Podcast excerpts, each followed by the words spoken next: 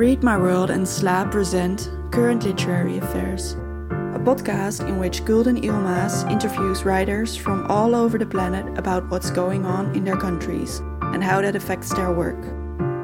Since the interviews are conducted either by video or telephone, the sound quality may vary. In this first episode, we welcome the Palestinian journalist, author, and screenwriter Sayed Kashua. Being both Palestinian and Israeli, he writes about the hardships of being Palestinian in Israel, layered identities, and his hopes for an egalitarian Israel and Palestine.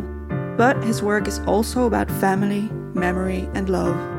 He left his home country in 2014, and he has been living in the United States ever since.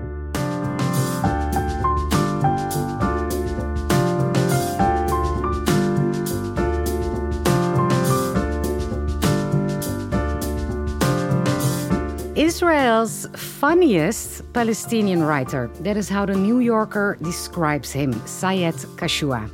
He's the author of several novels in Hebrew, like Second Person Singular, Let It Be Morning, which was adapted into a film and selected for the Film Festival Cannes, and his latest book is named Track Changes. Kashua is also known for his columns for Haaretz, he wrote the acclaimed satirical sitcom Arab Labor, the first series on Israeli TV to show Arab speaking characters on prime time. He also joined the writing team of the Netflix hit series Shtisel about an Orthodox Jewish family in Jerusalem. In this podcast, we speak with writers about how the current affairs in their countries influence their work. Since Israel and Palestine are in turmoil once again, we'll be talking about Kashua's work that deals with the daily reality of Palestinians and also about what's left of his hopes for peace. Sayed, welcome. Thank you. I heard you've been writing mostly for TV lately. You worked with David Simon from The Wire and with Howard Gordon from Homeland. Can you tell me about the projects? Yes, I started. Uh, besides my work in uh, in Israel, I have uh, started some work here and uh, uh, with productions in the states. So I was approached uh, two years ago, maybe by David Simon. I was very happy to receive his email, and he offered me to join a team of writers who are working about the relationship between uh, the FBI and Muslim community in the United States. Uh, so I was part of the research team and later wrote uh, co-wrote the, the pilot. So yes, I'm working uh, recently more on TV productions because uh, universities in the states are very very expensive, and if I do well, I might be able to send two of my kids to college. The third one should survive somehow. Yeah, you'll figure that out uh, when when they get older. Um, a lot of your fictional work is semi autobiographical. There are several characters from Tira. That's your hometown where you grow up. Um, they are Palestinians who speak Hebrew and writers who immigrate to the United States, just like you, and they all struggle with their layered identities and have to deal with racism. Let's start at the beginning because you're home now in America, but your hometown is Tira. What was it like to grow up in uh, Tira? It's uh, you know, as I do have very nice uh, childhood memories uh, really wonderful ones. I, uh, I, I, I, always thought that this is the place that I want to stay and never leave, but I do not trust memories anymore. I mean, for, for, me, it was a, a safe um, place surrounded by family and, and wonderful neighbors. I'm talking about, yeah, I was born in 1975, so uh, so the the 80s really only nice memories. I had no idea, you know, much idea about the political situation that we are in. Um, I just remember playing a lot with neighbors and friends and uh, and being a good student at school and um, um, was not really fully aware of what does it mean to be a, a, Palestinian minority citizen. I've heard the stories, of course, the awful stories from my grandmother, from my parents, I would watch the news, but it was not related directly to my to my personal life in mm. in, in, that small uh, village back then. Yeah, uh, an Arab village where you grew up, um, and you grew up as a Palestinian citizen of Israel. And not all Palestinians have citizenship. When was the first time you realized that? I mean, um, I'm, um, I, th- I, th- I, think in, I didn't, as a, as a child, I, I guess I didn't know um, the specifics of, of the different realities of Palestinians, of course. So I guess when I grew up, of course you will hear the stories. I was hearing the stories about about the, from my grandmother about you know my grandfather being killed during the war, and my father spent years in jail for his political activities when he was a student. Uh, so of course you'll hear that stories, and, and you watch the news. Of course you you will cry and you have pain when you read about uh, about uh, you know the massacre in Sabra and Shatila in 1982 and such things.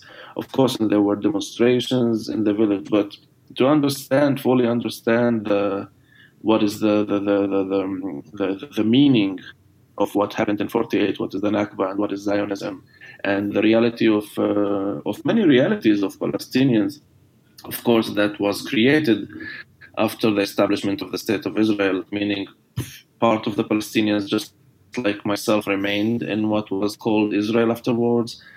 More than 700,000 back then became refugees. They count more than 6 million today with their uh, kids and families. Um, um, there are Palestinians with different legal status living under occupation, direct occupation in the West Bank and Gaza. There are the Palestinians who live in refugee camps in Lebanon, Syria, around the Middle East. Of course, there are also a few millions of Palestinians who became refugees in Europe, uh, South America, and North America. So the whole the whole uh, reality or realities of Palestinians were created uh, because of the of the of the Nakba, we call it the catastrophe of the Palestinians uh, in 1948, and they are um, and, and, and they are still very much connected despite the different realities and the, um, that the Palestinians go through. Yeah, because um, you you said in my childhood I didn't realize these differences. When was the first time you encountered the situation in which you were not equal? I, I, mean, as a child, I mean, I didn't really interact with Israelis. I lived in Tira. I had no idea that our school was really very poor. I didn't know that mm-hmm. that village was very poor. Um, you know, usually you need something to compare to in order to understand yeah. your your physical situation, I guess. Uh, but but still, as a as a as a child, I think as a little kid, I, I, remember visiting with my grandmother families who live in refugee camps in Tulkarm. It means uh, um, refugee camps in the West Bank, um, and I realized that, that their situation was even worse because they were uh, were under uh, military regime, and uh, uh, so I realized that that it's different from them. And I guess it was in high school um, uh, the first time that I really need to interact with uh, with Israelis. It was uh, when I was 15, uh, when I was sent to a, um, a, Jewish boarding school. So it was the first time that I need to take transportation, public transportation, and of course to live uh, in a, in, a, Jewish boarding school and to be in, a, in an Israeli town. And only then I started very, very soon, actually, in the first week, in school to realize the meaning of being a Palestinian minority or being the being the the, the, the other, the, the, the threatening other, uh, the dangerous other. So it was uh, it was pretty early because most of the Palestinians face that reality when they go to university or start work. Uh, in Israeli towns, of course, that's the reality. So I guess yes, as a teenager, I started to experience personally the meaning of uh, of uh, belonging to the Palestinian minority in Israel. Yeah, and you experienced that on a Jewish school where you went to, and that's where you fell in love with Hebrew, or did that start later? I'm not sure that I, uh, I, I fell in love in Hebrew. Once I said that um, uh, that I fell in love in Hebrew, meaning that I loved one someone who speaks Hebrew, but not in the language. I hate languages. I don't love languages at all. Uh, uh, they cause me only troubles. but uh, no, I don't think that I can say that I love Hebrew or. Uh, but um, but it it was the first time that I started to uh, to to to fight in order to uh, to uh, to control uh, the Hebrew language and the Hebrew literature and the Hebrew writing, mainly because that was a, a tool to be accepted as equal. Um, so in, high school, of course, that was the only language that we read and studied and talked in uh, in uh, in the school. And of course, I still, until this very day, have an accent in Hebrew, but I struggle to to you know to to fight for my right to be equal in language as as a teenager, uh, just not to be this accented boy and um, you know to prove that I that um, that um, I'm, no, I'm no less from the other kids. Yeah. And um, yes, it is. It was. It was really a very uh, bad experience. I would say, uh, as a teenager, I was not aware, but it was. But was it was obvious that I was um, related to as the, the primitive, yeah, you know, the, the, Arabic language, the Arabic accent, the Arabic culture, is is the primitive uh, compared to the Israeli Western culture. So I think back then, out of you know, I internalize the, the, the, feeling of uh, inferiority and mm-hmm. just wanted to through culture and language and reading and art to prove uh, to myself and to my friends i guess that um, that uh, that i'm one of them or that i'm not primitive or something like that. Um, yes. Yeah and you have been very successful because you started writing in hebrew. How was it perceived that you as an arab person living in israel started to write in hebrew and the language, like you described, I have to learn it to fit in, to be accepted. Honestly, when I started writing in Hebrew, I did not think or take uh, into consideration all the, the national interpretations. I just wanted to tell a story uh, in a language that became, uh, and still actually, my first language, at least when it comes to reading and writing or expressing myself in words and um, so so probably I just the struggle for the Hebrew was in order to fit in as an, a naive uh, uh, um, uh, teenager, but it became the language that I can use to write. So back then I, I started writing in Hebrew when I was 21 already in 1996 for a local uh, Hebrew newspaper and published several short stories before publishing my first novel, Dancing Arabs, also in Hebrew in 2002 it was received very very well. I mean it was translated to many many languages and it wasn't the best selling uh, list. Um, you know the, the, the, idea how the work of the arab writing in hebrew is going to be received by many many readers. Yes the, the hebrew readers the arab readers the palestinians the israelis how it's going to be received by the international readers. Those are things that i'm just just afterwards st- tried started thinking about it because you can immediately accused of being some kind of uh, a traitor from the Palestinian side only f- because of the use of the Hebrew. And sometimes I wonder if also the Israeli reader is reading me some kind of, you know, an anthropological journey into the heart of the Arab. I was just a stupid boy trying to tell stories. Um, and uh, and of course, you cannot disconnect that from the political um, uh, background and uh, the political feeling, because it is about the experience of being a minority, uh, persecuted minority in Israeli society. Um, so the language, of course, in a place that's still going through a national conflict, is very, very important because language is, is part of nationality and national identity you know some people some people would relate to it as uh, as uh, challenging or resisting the idea that Hebrew belongs only to the Jewish people. Some academics will read it as a minor literature, the Palestinian who's you know um, um, trying to change the language and uh, and uh, the same thing with Arab readers. Some can just uh, relate to the content, and um, and others can just uh, judge it as uh, not worthy mm, just for the the fact that it was written in in the Hebrew. So it's very complicated. Uh, it's also complicated for me the use of the language. Um, but I think I have to to be honest about it. I think that to struggle with the language, and sometimes I say that I write with Hebrew accent, is part of my writing. To fight with the language, to to to, to the, the hate love uh, um, relationship with the language is just part of my writing, and I hope it shows in my in, in this relationship, this yeah. uh, problematic, tense relationship with the language connected surely with identity is part of my writing. Mm-hmm, mm-hmm. Um, your canon is also Jewish. Like you said, it is the language in which I learned to read and learned to write. Uh, writers like Amos Oz, uh, how did that affect your writing, reading Hebrew?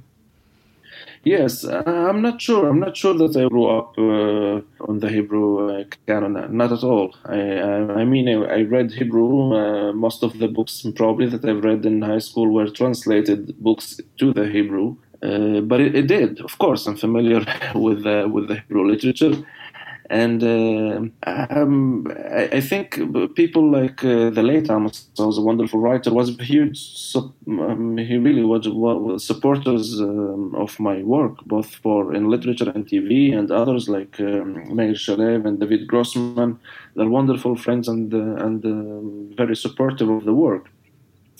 Uh, so so so so I, but, but but reading them uh, it, it is also sometimes their political views and of, of course sometimes the the, the, the, the way they portray the Arab characters even though their intentions might be you know uh, for liberation of Palestine or two-state solution or whatever it is it is a different story. It is uh, uh, it is uh, the characters and the story are told from the the, the from the the Israeli very much Zionist, I would say, uh, perspective and way of writing. Mm. So, um, uh, so reading the the, the Hebrew uh, literature um, in, encouraged me, maybe, or led me to try to tell a different story yeah. in that language. Um, a story the way that I experienced it and the way that I heard it from my grandmother and my father. So, um, so yes. Yeah.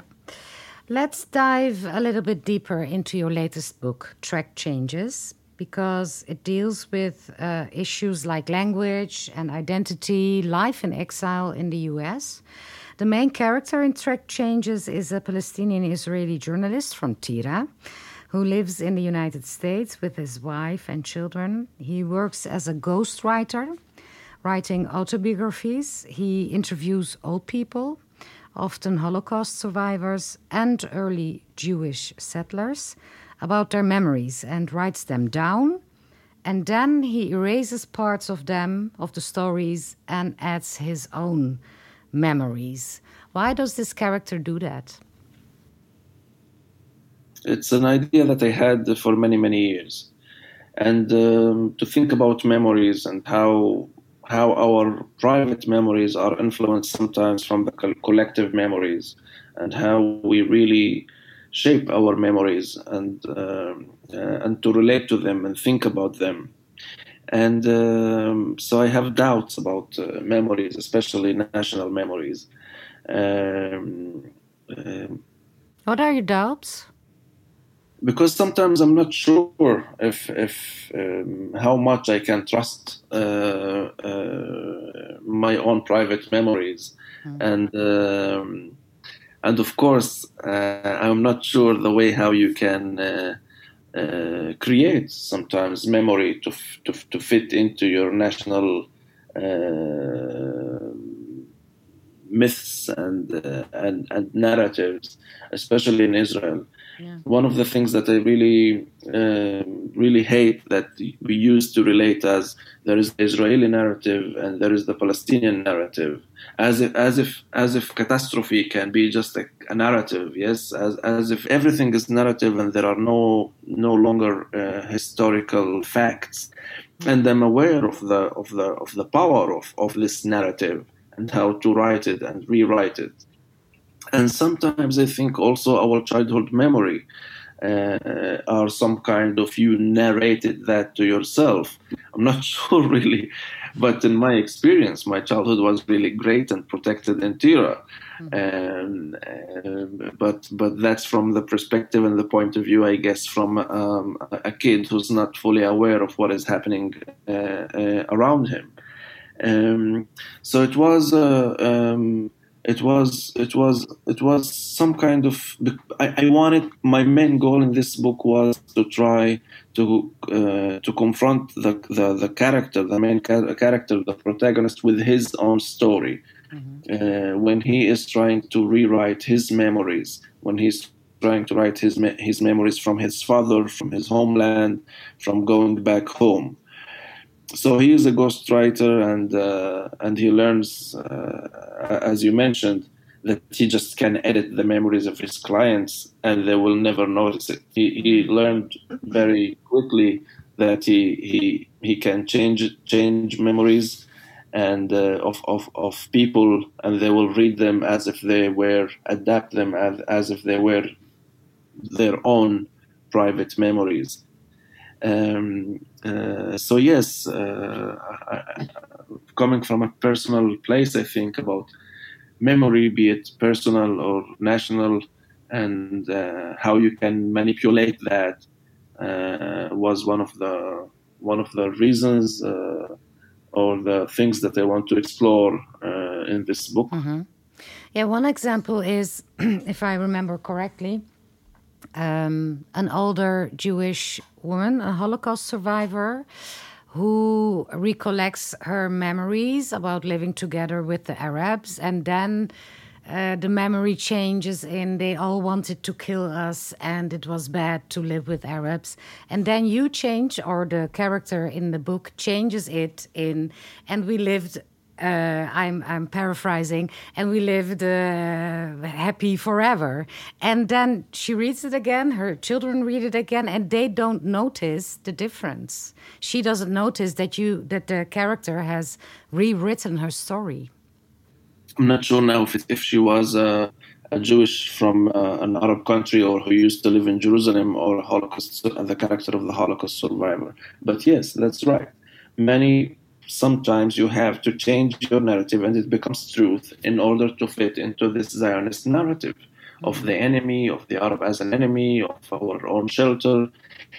You know, it's, it's sometimes I really I used to half joke, half say seriously that we need to find another lie to tell the Israelis and the Arabs and to convince them that what happened, a lie that can bring or create some kind of a narrative, historical national narrative for both people that can that can work together and can live together. Um, so, so, so, so again, though I, I, I, am not a huge fan of the word narrative, but I'm very well aware of the of the power of how how narrative can work on the minds uh, um, uh, and also um, shape the behavior and the views of the people. And as long as uh, as we don't agree on a story about what happened to the Palestinians uh, in 48 and what was the story in Israel Palestine back then, there is no chance that we can ask forgiveness or uh, try to, to, to, to, to live together and tell our kids a different story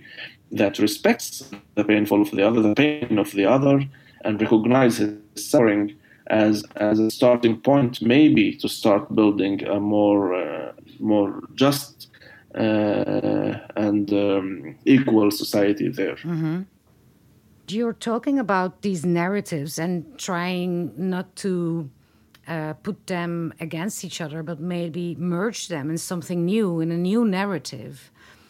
Uh, with also the main character trying to change these memories in a book, but you're trying um, as an author also to change the narrative. Do you think it is changing this narrative? Do you think this helps no. culture books? No? no, not at all. Um, no, not at all. Otherwise, I wouldn't choose to live in uh, in St. Louis. Uh, no, I think that he the, there is a glimpse of hope between him and his uh, his uh, his wife. by the end of the book, but he chooses exile. Um, uh, um, uh, so yes, uh, no, not not my work. It's, um, um, I mean, I doubt the power of literature to change reality, and I don't write. Uh, surely, I don't write literature to change any political reality. Um, uh, I'm, I'm not that a bestseller yet. Um, major major educational systems, ma- major politic, political decisions, major social this, um, uh, changes need to be done here, uh, and not and not uh, and, and, not a not a novel or a TV show that can change uh, uh, reality. Um, no, I'm, I'm not a huge believer in the power of books. Well, maybe you are um, a little bit um, downgrading it because you already talked about it. You left Israel in 2014 and uh, you wrote also columns in Haaretz, an Israeli newspaper. And in that, you presented um, uh, the perspective of Palestinian Arab citizens you were seen as one of those authors who tried to uh, bring everything together. And especially you leaving the country was for a lot of people like, okay, then this is over. There is no hope anymore if Sayed Kashua is leaving the country. Oh, um, no, there's no hope. Uh, I don't think. Not for the Palestinians, I mean. Um, but. Uh, but you know, it's it's it's really it's it's um it's a really very um, uh, sensitive. Um, me myself, I don't know. Rationally speaking, I don't see any hope. I don't see any hope when it comes to to to um, the, the, dynamics in the Israeli politics, the Palestinian politics, and of course the international community who's not getting there to be involved or solve the problem. I don't have reasons to see hope when I see how the settlements are just growing bigger and I don't see any hope, of course, when uh, every couple of years there is another uh, bloody um, uh, war against uh, uh, Gaza or between the, the um, some Israel, Palestinian groups and Israel. Of course, there is no hope when you see people are clashing in the streets, even in towns, uh, just as happened in May um, 21 in the streets of Jaffa and Haifa and Acre and towns in Israel. So of course there's no rational reason for hope, but somehow I cannot really afford not having that that hope. Uh, but the reason that I'm here was out of, that that I moved. I mean, with my family was the, the political frustration more than any anything else. But it's also painful because it's also admitting that you are weak and uh, and accepting the defeat, which is not a pleasant feeling at all. Uh, um, you know, I always thought I have my small struggle battles in the cultural TV and the writing for the newspaper, yeah. but I, uh, I admit uh, in 2014 it's it was some kind of a breakdown for me. And uh, what happened? What what was the point you said I have to leave this country? I was I was terrified. I was scared. You know uh, and um, I was watching the news and I watch watch the hatred and racism just growing bigger every second. Um, it started, and I think that I really was in, um, in, a, in, a, very good position. I think my my column Haaretz was very popular.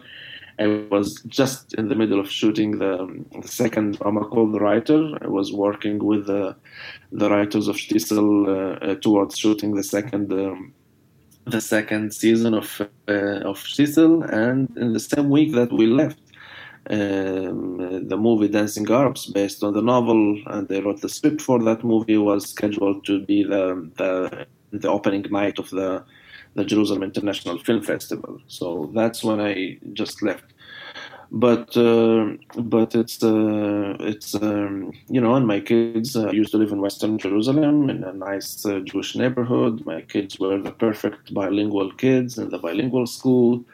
Uh, but i thought that it's uh, another round of violence. It didn't happen suddenly. It's escalated from 2000 the end of the collapse of the oslo agreements with the second Intifada, and in 2014 it was it was just impossible for me to stay there and or to, to continue believe in this in this equality and uh, one state, one that will guarantee equality and rights for my kids or for myself or for the Palestinians and the Israelis. And uh, you know, people. I think it was in the morning. I, I don't think I know that it wasn't morning that I've heard the news about one Palestinian um, um, teenager from uh, East Jerusalem that was kidnapped and burned alive. That I said, that's it. I can no longer lie to myself and to my kids. And of course, it was, um, uh, um, you know, accompanied with the politicians and the hatred and the racism. Um, so so yes so i was so i was yeah it was some kind of a nervous breakdown i would say mm-hmm. uh, back then a very traumatic uh, uh, uh feeling of uh, despair and defeat. And um, yeah so basically i left everything and came to the united states of america. Yeah. Um You've been in America for a long time now. Your children are growing up there. They're going to school. Um, maybe uh, there's a new uh, success in your career with these new TV series you're working on. So you're almost at the same situation as in Israel. You're successful, you fit in. Um, but do you fit in? Do you feel like you're part of America now? I think if I feel that I fit in in a place, I will leave immediately to a place that will reject me. No, Why? I don't. I don't like to be accepted. I I'm not trying to fit in at all. Actually, I just wrote um, a piece the other day, and unlike my, you know, I try to fit in sometimes in a very mm-hmm. or to change reality. Uh, back, of course, in uh, in Israel, Palestine. I'm not trying that at all. I'm no longer ashamed uh, with my accent, and people here they ask you all the time, where are you from? And I decided not to say Jerusalem because people might have heard about Israel, Palestine, or Jerusalem. I just mm-hmm. say Albania because most of the people have no idea how Albanian Where look it like. Is, yeah. Albanian, the accent. And also, I'm leaving. I'm always I'm a tourist here. If I'm asked, I'm saying um, my flight is tomorrow. I'm not here to, to steal anyone's job, or I'm just a tourist who's spending money in America, and I'm leaving tomorrow. So I'm not trying to fit in. My kids, that's a, another problem, but it's their problem. they they are very much confused, and um, but I don't know. I mean, I'm I'm leaving. I'm waiting for my flight. I don't belong here. I'm not, I'm not mm. part of this conflict yet. Mm. I'm, I'm, which, is, which is true. I'm just a visitor. I'm not an immigrant. I'm, I'm not a citizen. And for the kids, it will be uh, might be more challenging. Yeah. Because they forgot the language. Uh, one of the questions um, that a bartender asks your main character in Track Changes at the beginning of the book is, um, Where's home? And the main character says, Jerusalem. Is that what you're saying now? This is not my home. I'm a visitor. You're going to go back to um, Israel? I, I maybe if they force me or not, I, it doesn't really. Do you want to go back? Would you want to go back? I, I don't think I want to. Um, sometimes I miss my my family and my friends. Um, sometimes miss uh, I don't know being known. I'm not really. Sometimes some some some bars used to serve me a free shot of vodka because I was some kind of a celebrity. So I missed that, but it's yeah, ten dollars. Yeah, yeah. so I, can, I can live. Never happened here. Yeah. Um, um, I really, I really don't know. Uh, I, I, mean, you know, just uh, uh, not, not, not now, not, not now. Uh, I don't know why. Sometimes I think, um, especially after the pandemic and the corona, that I don't really care, and I wonder if life here is really better than it used to be, and I don't know.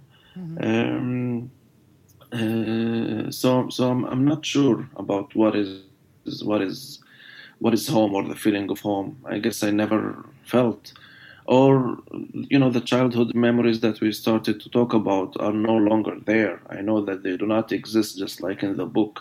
The tira that i remember from my childhood is so different from the tira that i can see and painfully watch what what is happening to that very crowded sadly violent neglected tira.